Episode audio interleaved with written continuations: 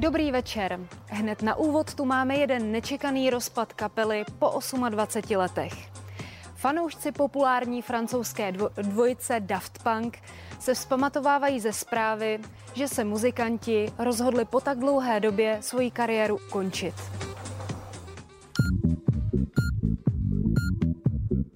Průkopníci elektronické taneční hudby svůj konec oznámili osmiminutovým videem nazvaném Epilog. Na sobě mají ikonické kostýmy robotů a jeden z nich se na konci klipu odpálí. Co stojí za rozpadem populární elektronické formace se neví. Muzikantské duo po sobě zanechalo nejeden velký hit a na kontě má řadu zajímavých spoluprací. Zvlášť vydařená spolupráce byla s dvojicí elitních producentů Nilem Rogersem a Pharrellem Williamsem při songu Get Lucky, za který dostali cenu Grammy. Velkou fanouškovskou základnu mají Daft Punk také v České republice. V roce 2013 jejich příznivci pirátsky promítli logo kapely na zhasnutý Pražský hrad.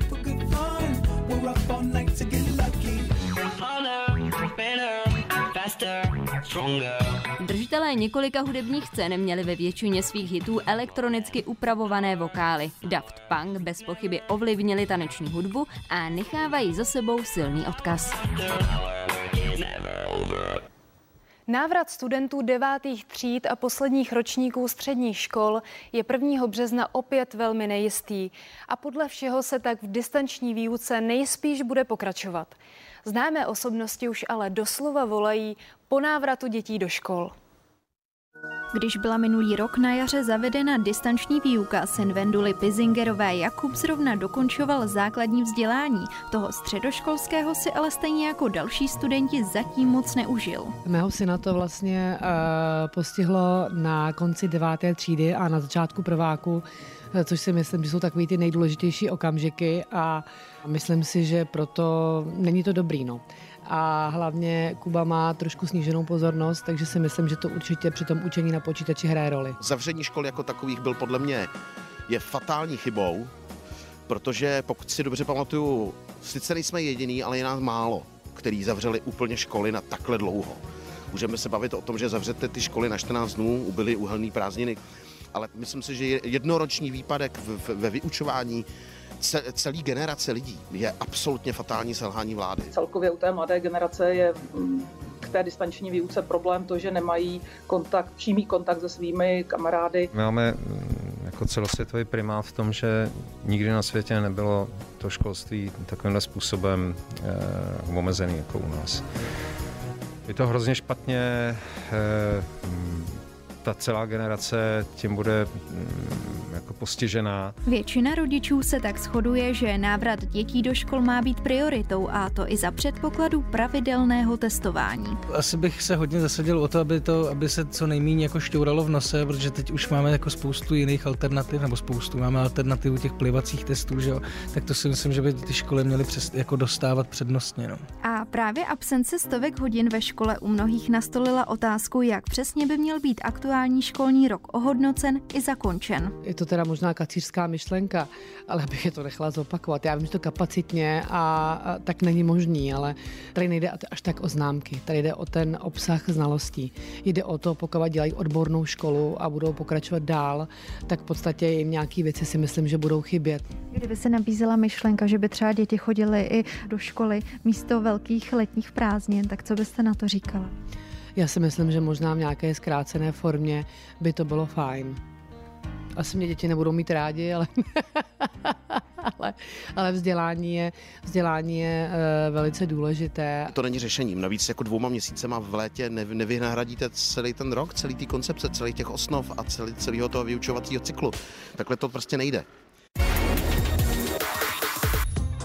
Celý svět netrpělivě čeká na 7. března a velký rozhovor Harryho s Meghan v show Oprah. Královna Alžběta II. se rozhodla v ten samý den vystoupit v televizi také, a to společně s vévodkyní Kate a dalšími členy rodiny. Stane se tak na státní svátek Den Commonwealthu. Britský princ Filip stále zůstává v nemocnici, kde byl minulý týden hospitalizován kvůli blíže nespecifikované infekci. Manželovi královny Alžběty II. už se ale podle jejich syna Edwarda daří lépe a na léčbu i ve svých necelých 100 letech reaguje prý dobře. Přesto ale není jeho propuštění z nemocnice v následujících dnech zatím plánované.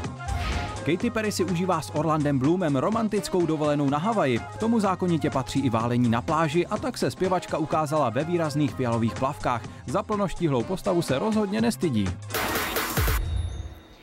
Modelka Kateřina Sokolová nám na focení sexy kalendáře předvedla své luxusní křivky.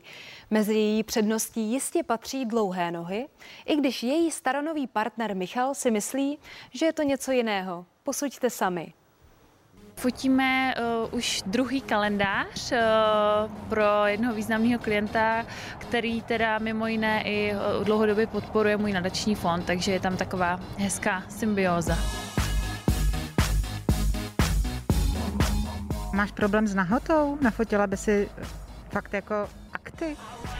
Tím trošičku problém mám. Eh, vlastně mojí podmínkou tady toho kalendáře bylo, že vlastně nepůjde nic vidět, eh, jenom jako zadek to, to jo, ale jako nic jiného. Eh, protože vzhledem k tomu, že vlastně mám nadaci, tak si myslím, že by to možná mm, jako nepůsobilo dobře.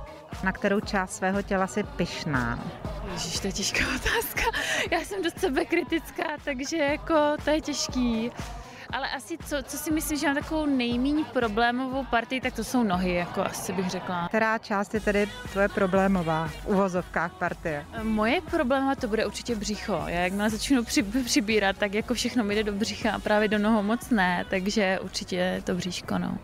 Co říkáš eh, teď na poslední trendy? Mladé dívky jako dost jdou do takového stylu, velký obočí, napíchaný rty, hodně takový alá Barbie. Co na to říkáš? Uh, já osobně bych řekla, že to je jako, jako smutný, no. Neuznávám prostě to, aby 20-letý holky chodily na botox, jo, a prostě, že si podle mě si neuvědomují, že budou chtít vypadat dobře i za 30 let, jo. A jako moc, moc toho nejsem zastánce, jsem spíš zastánce takový ty přirozený krásy. Takže ty nic ještě nemáš? Ne, ne, ne, já jsem zatím, zatím jsem čistě přírodní. tak snad mi to dlouho vydrží. Co láska? Jsi zamilovaná. Děkuji moc, jo, jo, jsem, jsem, jsem spokojená, jsem šťastná. Koho jsi zamilovaná? já, jsem, já jsem zamilovaná do mého přítele Michala, s kterým jsem spokojená, už jsme spolu nějakou dobu. Co dělá Michal? Michal, Michal je uh, bývalý politik, je můj ex-partner, uh, my jsme spolu chodili a pak jsme se rozešli a teď jsme se zase dali dohromady. Vdala by se z děti už? Takhle, já jsem v takovém věku, že si myslím, že bych asi nešla do nějakého vztahu, který bych nemyslela vážně a který by neměl nějakou perspektivu budoucnosti, který by byl jenom nějaký flirt. Takže samozřejmě, že jako nějakým způsobem se bavíme o společné budoucnosti a tak. Kterou část těla na tobě má nejraději Michal? Yeah. Tak to byste se museli zeptat ho, ale já si myslím, že asi prsáno.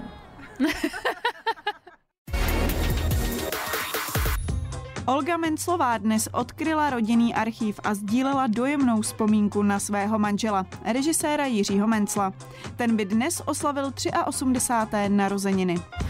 Andrea Bezděková a Marek Lambora už lásku netají. Modelka nedávno fanouškům na sociálních sítích poděkovala za milé reakce na jejich vztah a teď sdílela, jak si s Markem malují obraz v novém bytě.